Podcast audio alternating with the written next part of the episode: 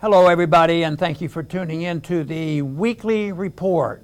Will Biden start nuclear war with China over Taiwan?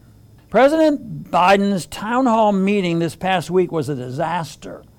From his bizarre poses to the incoherent answers, it seemed to confirm America's worst fears about a president we are told was elected by the most voters ever. Though he didn't bother campaigning, we are to believe he somehow motivated the most voters in history to pull the lever in his favor, or mail in a ballot in his favor, or something. After the town hall, the Wall Street Journal was early among mainstream media publications to observe that the emperor has no clothes. In an editorial titled The Confusing Mr. Biden, the paper wrote, even with a friendly audience and softball questions, Mr. Biden's performance revealed why so many Americans are losing confidence in his presidency. The journal focused on one of the most shocking and disturbing revelations from the carefully crafted event.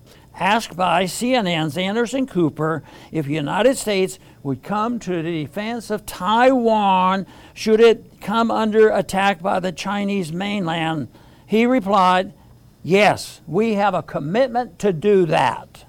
Anderson threw him another softball in hopes he might correct this dangerous misstatement. But Biden was not nimble enough to see this gaffe. He doubled down. It was left to the Comical Ali of this administration, White House spokesperson Jen Psaki, to clarify that when the president signaled a major shift in U.S. policy, a shift that would lead to nuclear war with China, he was just kidding or something. Said Psaki the next day, well, there has been no shift. The president was not announcing any change in our policy, nor has he made a decision to change our policy. There is no change in our policy. In other words, pay no attention to the man who pretends to be the commander in chief of the armed forces of the United States. But this is not George W. Bush who was elected in 2000 with zero experience in foreign policy. This is not Trump, who campaigned on a policy of peace while hiring John Bolton to carry out that policy. No, Biden has twice been chairman of the Senate Foreign Relations Committee. Foreign policy has always been considered his one area of competence. Surely the Biden of even the Obama administration would have understood the potentially catastrophic implications of his statement. Strategic ambiguity has been U.S. policy toward Taiwan and China for decades. But the new Biden China policy could be renamed strategic incoherence.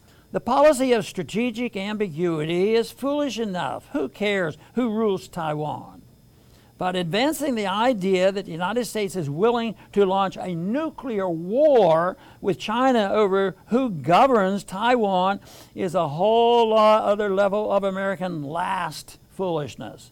Chairman of the Joint Chiefs of Staff, General Milley, was heralded as a hero for betraying his commander in chief, Trump, by seeking to restrict Trump's access to the U.S. nuclear arsenal.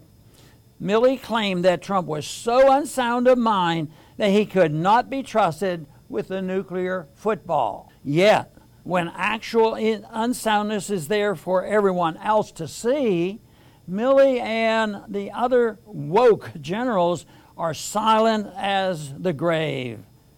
These are dangerous times in which we live. Thanks for listening.